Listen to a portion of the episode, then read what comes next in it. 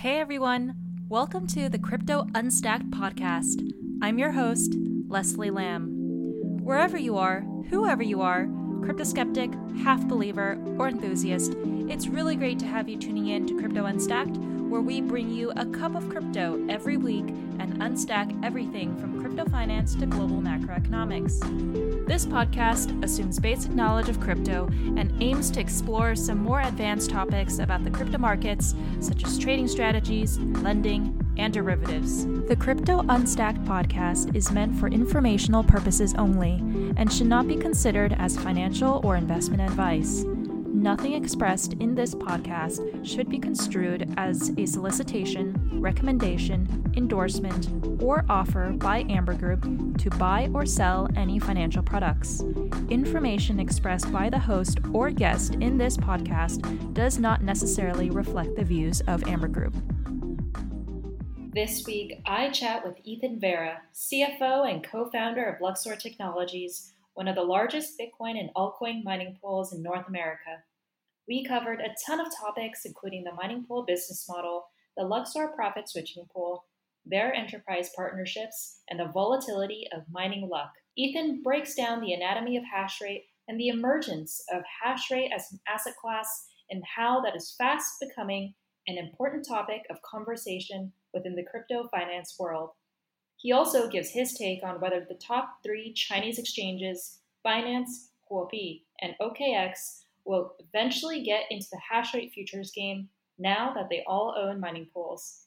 It was awesome hearing about Ethan's contrarian views on the mining industry, and I know you'll have a lot to take away from our conversation.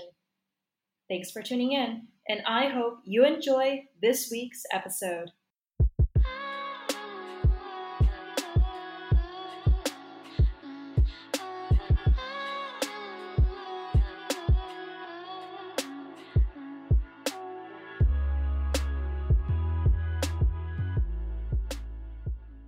Hey, Ethan, a very big welcome to Crypto Unstacked. It's great to have you join me on the pod. Great. Thanks for having me on, Leslie. Before we dive in on all things Luxor Technologies and mining, it would be great if you can share more about your background and path to crypto for listeners who don't know you already.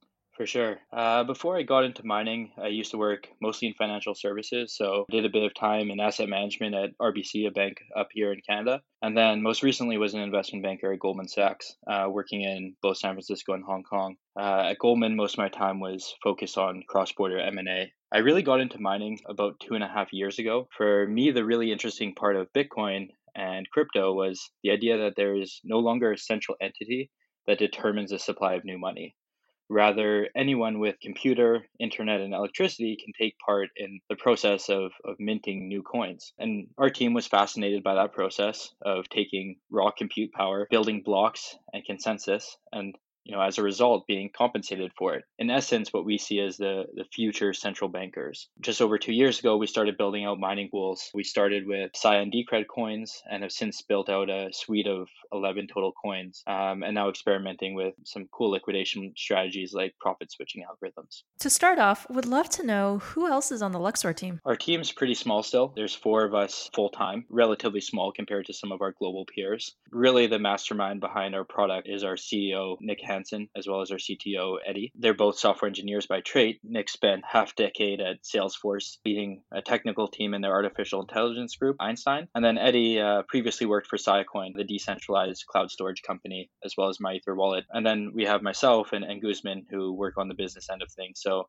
really i think our company is a nice equilibrium between finance and tech which really is what you know bitcoin and crypto is about. Can you walk us through the business model for a mining pool? For some of our listeners who aren't quite familiar with the different players on the mining value chain it would be helpful to break down how a mining pool works this is usually a, a question we get like halfway through a, a, meeting by about 20% of people we talk to is where your machine's located? Yeah you're right. We're, we're very different from uh, a mining company in the, in the sense that we are just a software platform. So essentially what we do is we buy compute power known as hash rate from people who own specialized hardware. We then take that compute power build blocks with it in the hopes that it's a valid block and get rewarded for our efforts we usually buy hash rate for around 98% of our perceived value of that hash rate. We pay a discount given that we take the luck risk of mining, as mining is probabilistic in nature. We also have the core tech to be able to submit the work to the network, which requires a full node, something that ASICs don't come with anymore.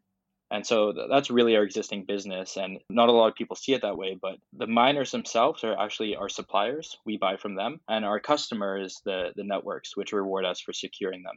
Right. And I know you guys support a number of coins. How do you choose which ones to support at any given time? Is it something that your miners request from you guys and you guys just have to do the research to figure out whether it's suitable to offer on the platform? Yeah, it's it's probably half and half, half user driven. So somebody brings it to our attention versus half we see it and you know we want to add it. We see ourselves really as an alternative venture capital firm. Instead of investing capital into tokens, we invest our time into building mining pools. And given this investment of time, we try to take a detailed look at the project and evaluate it on a few things before moving forward. So the first would be, you know, does this project actually add value to the ecosystem? we try to back projects we think are cool and have potential to better the world. Of course, we can get this wrong sometimes and you know the developer disappears and the project ends up folding. But we try to back projects we believe in. The second point would be how big of an investment do we need to make into this? Some mining pools are easier to build than others. If it's a fork of a pool we already operate, our dev team can probably build it in about a week or so. But if it's a new coin that has an entirely new algorithm, it could take a lot longer than that. So all of our software is built from ground up, so we can't leverage existing open source pools out there. And then the third would be the economics of running the pool. This usually comes down to the daily emission rate, so block reward and transaction fees in USD, and then our potential for market share. So we try and take like a look at all these aspects before making a decision to launch a new coin and a new pool. Let's say I'm a miner and I choose your platform. How does it work on the back end? Am I paid out in altcoins? Am I paid out in BTC? How do I earn my mining revenue? So historically, miners have always sold their hash rate for the native token that they're mining. So if you send me Equihash hash rate and you're connected to our Zcash pool, you as a miner are expected and have historically been paid in, in Zcash for your compute power. This is starting to change for a couple reasons. One, there's a product we launched last year called Catalyst, where basically instead of pricing your hash rate in the native token, uh, let's say Zcash, we are now pricing and paying you out directly in Bitcoin. And then the second would be that we're moving towards profit switching, which is chain agnostic. So that idea of like a native token is slowly disappearing. This is okay for a number of reasons, mainly because miners are mostly profit driven and want to liquidate right away from Bitcoin, at least a percentage of it, to USD or RMB or Canadian dollars to pay off their electricity. So getting paid in Bitcoin really saves them a step from having to convert from Zcash to Bitcoin, then Bitcoin to USD. Right. And on the platform side, then how do you limit the exposure to altcoin price volatility? Right. You identified the, the primary concern here. So, from a miner's perspective, there's really no difference from their process. They're just now receiving Bitcoin instead of some other altcoin. But on our end, you're right, there is that altcoin price volatility risk. So, we pay miners upfront for the perceived value in Bitcoin and we quote them in that. But in the back end, we're only trading a few times every hour. So, there's a time period where we're holding on to that altcoin and, and taking that risk. To buffer this risk, we usually increase the discount we pay to miners for their hash rate. Um, so you can think of it as like they get paid a little bit less if they liquidate through us. Hopefully that that's still more profitable than them doing it themselves because we can batch together and get better efficiency there. But we also try to convert uh, on the back end often so that we can limit that risk and also work to get better platforms that help us uh, liquidate better and, and have good market liquidity. Going back to the profit switching pool that you mentioned earlier, I can imagine this has been very popular for miners coming onto the platform. Is this something that, you know, I as a miner would opt into or is it something that you automatically offer miners once they sign on to the platform? Right now, most of these are opt into it. So we're not the only ones, I guess, with a profit switching pool. Um, there's quite a few on SHA-256 now as well. Some of the mega pools in China offer it. I think moving forward, though, profit switching is inevitable. Pretty much any platform will be profit switching. So I actually perceive like the idea of Bitcoin pool and Bitcoin Cash pool. I think in the future they're just going to be SHA-256 pools. But for now, um, on our platform, it's completely optional. You can either mine straight Zcash with us and get paid out in ZEC, or you can mine Equihash with us and get paid on Bitcoin. It's really your decision. What we've seen so far from launch is that most miners will opt in because we've had about a 4.5% uplift over Zcash. So you're really just missing out on gains if you're not mining with the profit switcher. Right. So I can earn extra yield opting into this profit switching pool and switch between chains if I'm agnostic to mining a specific token? Exactly. But the specialized hardware that mines crypto, you know, known as ASICs, they produce very specific compute power. This hash rate can only be used to mine a single proof of work algorithm, but the main algorithms have multiple coins built on them. So something like Bitcoin, BCH, BSV, those are all built on SHA-256 algorithm. And those coins have fluctuating miner profitability levels. You know, the base profitability is on the coin price, block reward, transaction fees, and network difficulty. Then on top is things like liquidation fees, trading risks, and network fees.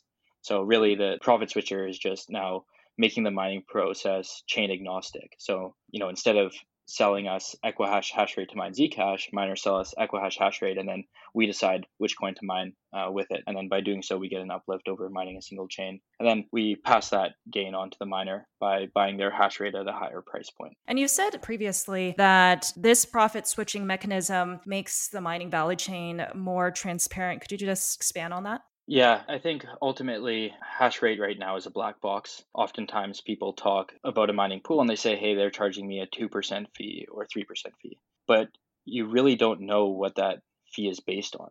So is it based on the expected value of Zcash? Is it expected weighted value of Equihash chains? And so the idea that hash rate is chain agnostic really starts to open up miners to understanding that mining pools are really black boxes right now and that they should be really concerned more on how much they're selling their hash rate for versus the percentage fee that a mining pool tells them. Because you could be on one pool that says they charge 2%, but you may be getting paid out less than one that says they charge 2.5 based on what that fee is being calculated on. So I think the profit switching algorithms will, will help transition people to really realizing how they're liquidating their hash rate and where that price comes from.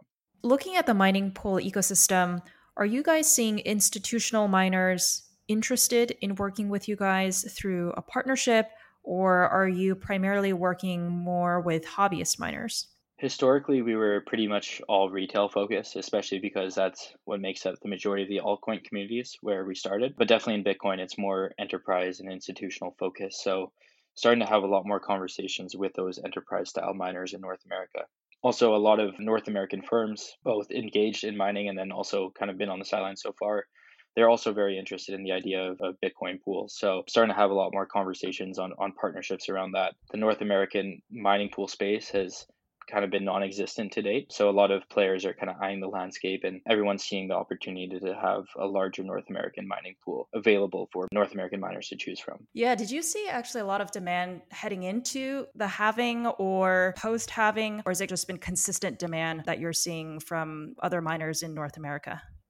I think the miners in North America want to use a North American pool, but with the right conditions. Miners are still profit driven. So as a mining pool, you need to make sure that you are getting miners the best price. Um, and they're not going to go to you just because you're North American and if you charge more. So we've taken that approach with all of our altcoin pools. It's like, how do we make sure that our miners are very profitable on our platform versus our competitors? And we've been able to offer a great service for that. For Bitcoin pools, it's a bit of a harder competition. So we haven't seen an influx of miners into our Bitcoin pool yet but I think this is something that we're going to be working on in the future is fi- figuring out how we can compete on that front. But I'd say with the halving didn't affect us much. We're still mostly altcoin focused with smaller operations in Bitcoin, so our customers weren't affected by that too much, nor our demand.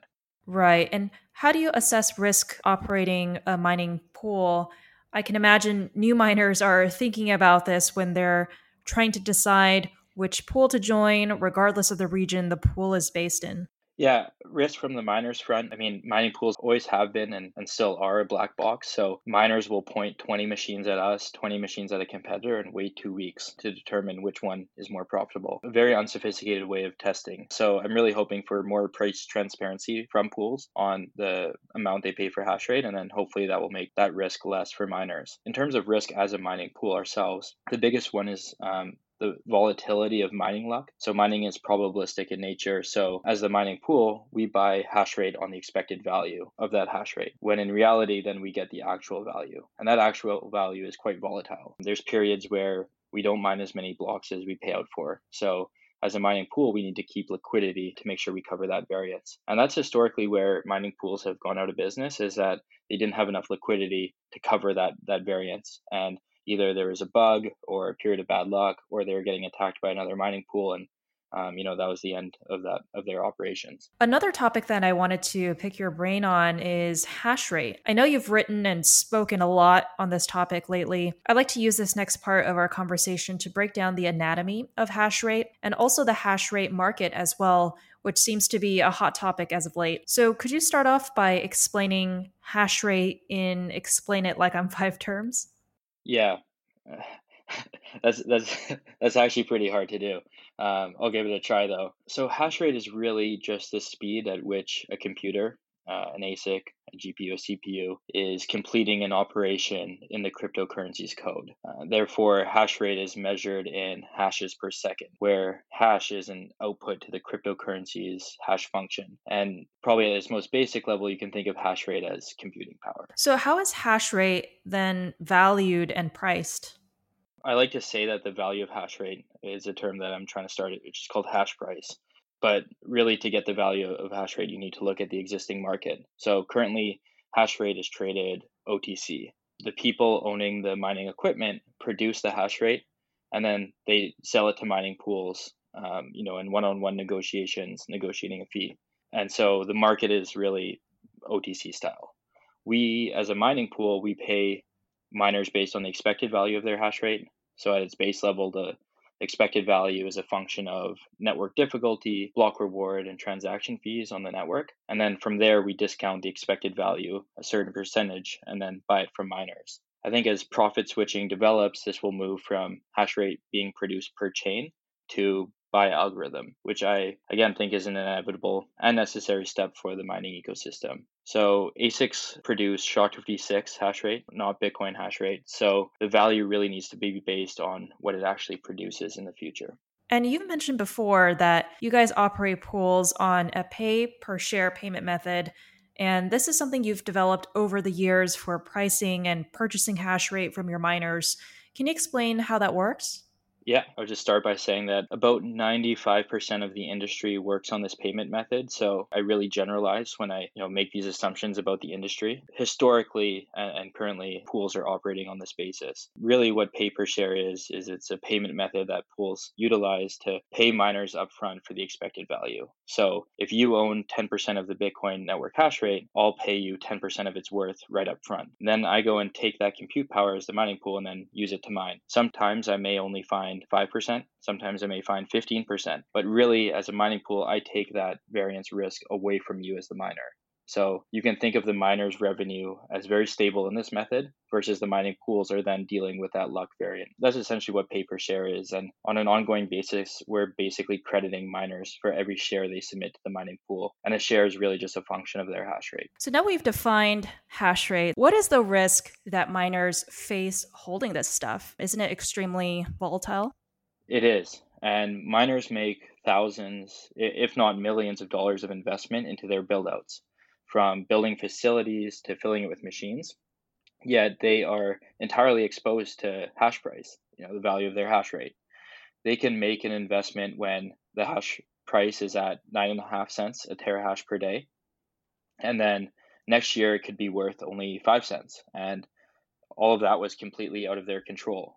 So the volatility of hash price, which is about three times more volatile than Bitcoin price, is uh, it's an incredible risk for miners to take and it I think it's caused the boom and bust cycles of mining farms, and I think it's also been the reason that a lot of institutional money in North America has been sidelined. Yeah, it seems like Hashrate is the center of the larger conversation on financialization of mining. You know, Hashrate is being viewed as an increasingly tradable asset. But the question right now, right, is who are the sellers and buyers of Hashrate?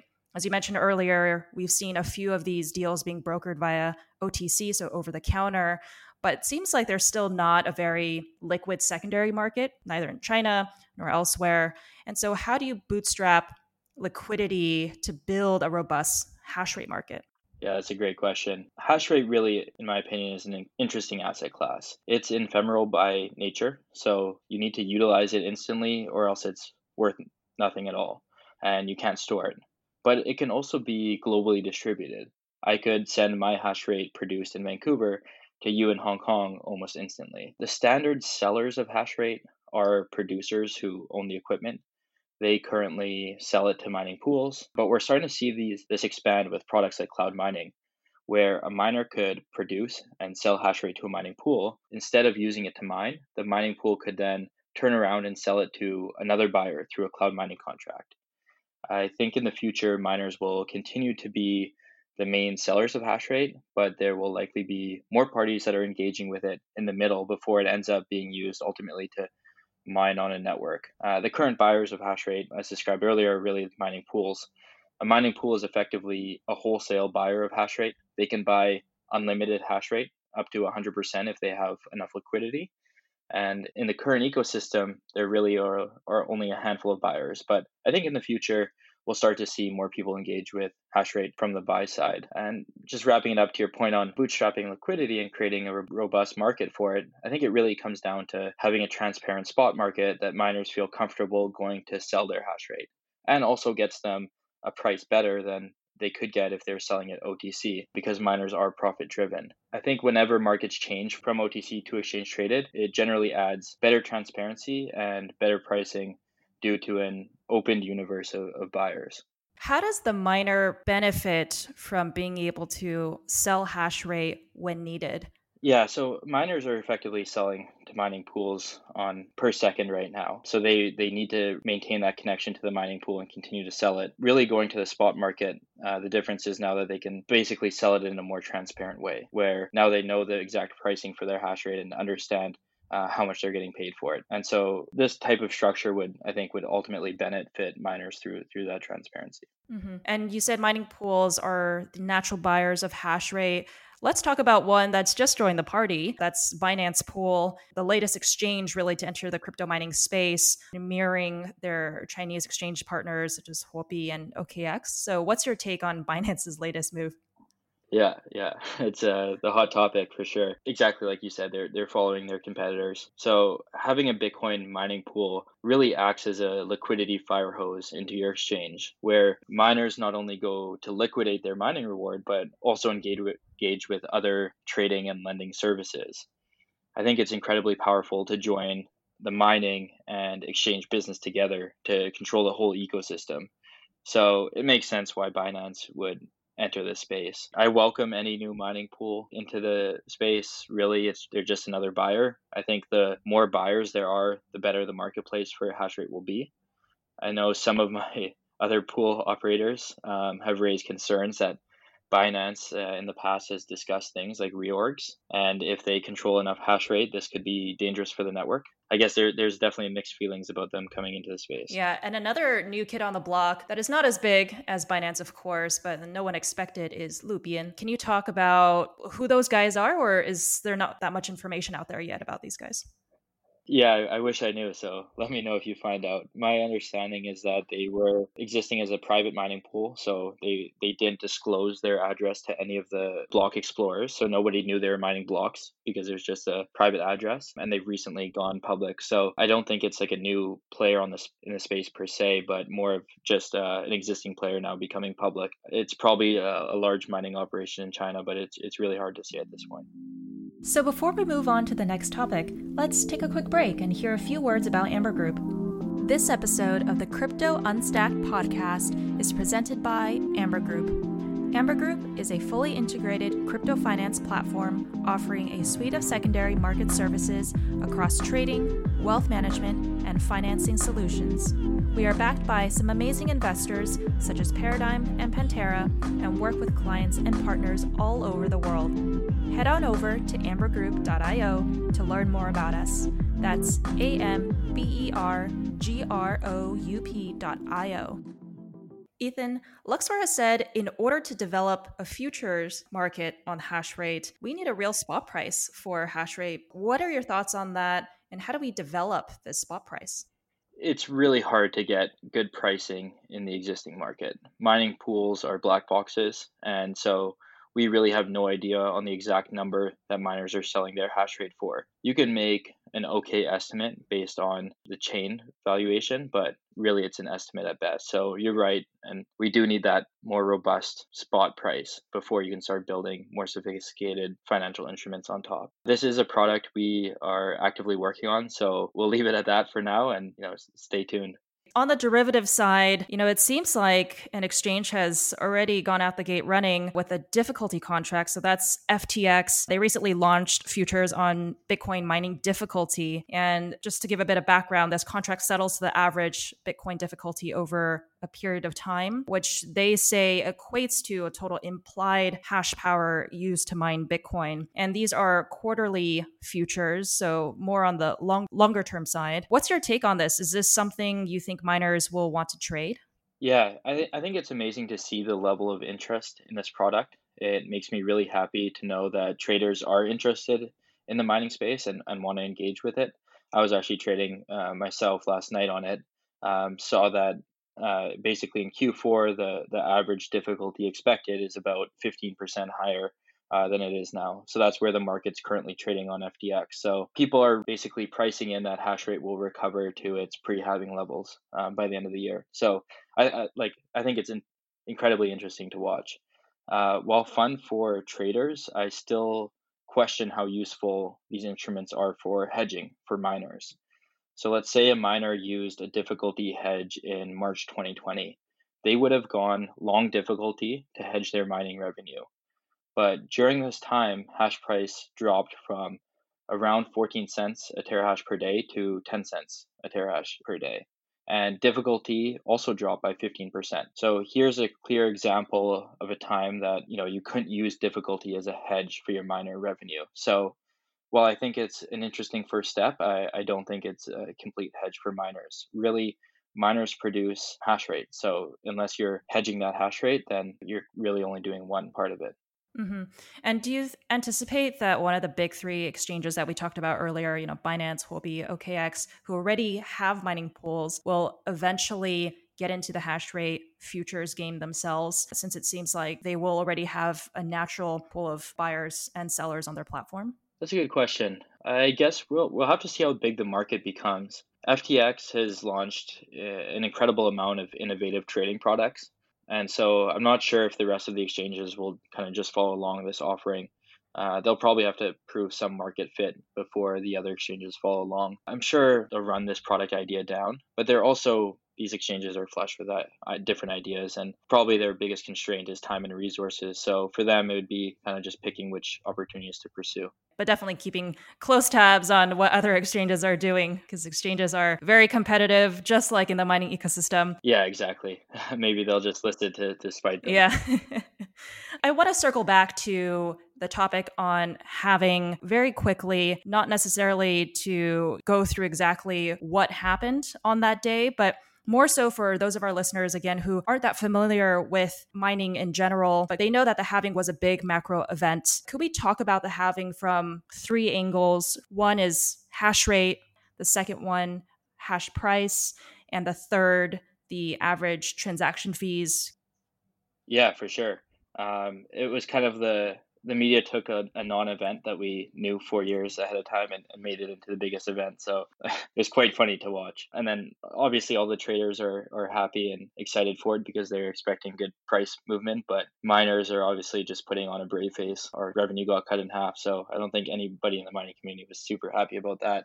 to, to address your, your three points. So the first one was on hash rate. Hash rate, it ended up dropping a bit lower than I expected. It came down uh, around 20% from 120 exahash to 100. I was predicting more around 25%. It's really hard to predict these. Uh, basically, you need to factor in like electricity costs around the world, uh, what types of machines people are running at, different tiers for that, miner pain thresholds. Really, there's a lot of parameters that need to go into those estimations. So it, it did come down in line with what people were thinking, which was around the 20 to 30% mark. Difficulty actually just dropped an hour ago. So the difficulty adjustment happens every two weeks. So it took a while longer after the halving to actually happen.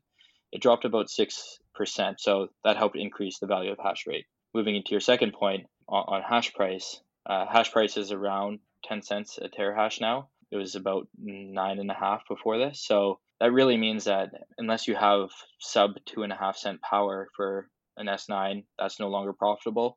And even for some of these new gen machines, you really need under five cents to be running a good operation. So that hash price is definitely still pretty low. Uh, in terms of the transaction fees, so transaction fees will, as a percentage of block reward, will double right away once the halving happens because basically block rewards cut in half. There was a, a large amount of transaction fees on the network at the beginning of that halving period, uh, which helped offset some miner pain. So basically, that positive price movement from around 8.5k up to 9.5 plus the increased transaction fees somewhat offset some pain. So o- overall, I think a, a, good thing. The benefit of that happening is now we don't have to talk about the halving for another four years. exactly. A lot of people are saying, you know, we've got enough analyses going on already. So yeah, thanks, thanks for wrapping that up. I promise it's the last question on halving I will ever ask you. now, now that I know what to expect, you know, four years around the corner. Yeah. So now I want to move on to the part of our conversation where our listeners can get to know you, Ethan Vera, a bit more. What important truth about the crypto space or mining more specifically do you believe in that few might agree with you on? Hmm. Um, I think our team's views on hash rate as an asset class and really everything we talked about here is pretty contrarian to the mainstream view on mining. The idea of a mining pool acting as a buyer of hash rate is still not widely understood or accepted. Um, people don't really understand the hash rate market as being an OTC marketplace where you go one on one negotiate with mining pools. So I think that's still an area that a lot of people disagree with me on. I, I think also a lot of the existing mining pools are incentivized not to say anything about the current market because they want to exist. They want the status quo to exist, uh, where they benefit from the opaqueness. Um, I guess another one would be also the idea that ASICs produce SHA-256 hash rate. They don't produce Bitcoin. Um, they don't produce Bitcoin hash rate, and I know from a lot of Bitcoiners and even my some of my friends that's still not widely accepted. Now it's time for a round of rapid fire mining edition. I'm going to ask you whether you're bullish or bearish on a topic, and you can expand on any one of them. So, you ready? Let's do it. Great. Mining pool decentralization, bullish or bearish? Uh, bullish long term. I think more buyers will come to the market if the market is structured correctly. So I think we'll see more decentralization at the management of hash rate level in the next two to three years. Hash rate market, we talked a little bit about this earlier. Bullish or bearish? Bullish for sure. I, I think selling your hash rate on an open marketplace versus OTC is a much better way for miners to liquidate their hash rate. Growth of the altcoin market, bullish or bearish? medium in a hard place here. I think Bitcoin will always be king, but I think there'll always be an anti Bitcoin. If Bitcoin is a religion, there's always going to be a BCH or a BSV. And so whether those projects fail and new ones come up, I don't know. But I think there, there's always going to be valuable proof of work chains outside of Bitcoin. But Bitcoin will remain dominant around that 60 to 70% mark. Right. And you guys, as a mining pool, try to be as fair and objective as possible, right? Yeah, uh, we've we've gotten to know some of the altcoin communities, and there's really talented developers working on projects outside of Bitcoin. So you know, it'd be doing them a disservice to discredit what they've been working on. I think a lot of those projects do have real value. What is a development within the mining industry that has surprised you over this past year? Really, the professionalization of ASIC manufacturers. So Bitmain, WhatsMiner, they're doing an incredible job, which really will help attract more North American miners into the space. I think a lot of people held back originally because you couldn't get things like warranty on your machines or no price transparency. So uh, I'm glad to see them kind of move in, in a good direction. Mm-hmm. And what excites you going forward about the crypto mining industry or crypto in general? Uh, probably the emergence of, of hash rate as an asset class. and miners really starting to focus on the management of hash rate once they produce it, and also this podcast. Thanks for the shout out. How can our listeners get in touch with you and learn more about Luxor Technologies? Yeah, you can reach me on on Twitter, Ethan underscore Vera, or on Telegram, just Ethan Vera. In terms of staying in touch with our company, uh, we're on Twitter at Luxor Tech Team, so make sure to follow us there and then send us a message if, if you want to explore the mining uh, landscape. Ethan, it was so great chatting with you. Thanks so much for bringing in your perspective as a mining pool operator. I think it's very important for our listeners to be able to distinguish the different types of players on the mining value chain. So appreciate your insight there and for coming on to Crypto Unstacked podcast this week. Hope to have you on again soon. Thanks for having me on. It was great. As always, hope you enjoyed this week's Cup of Crypto.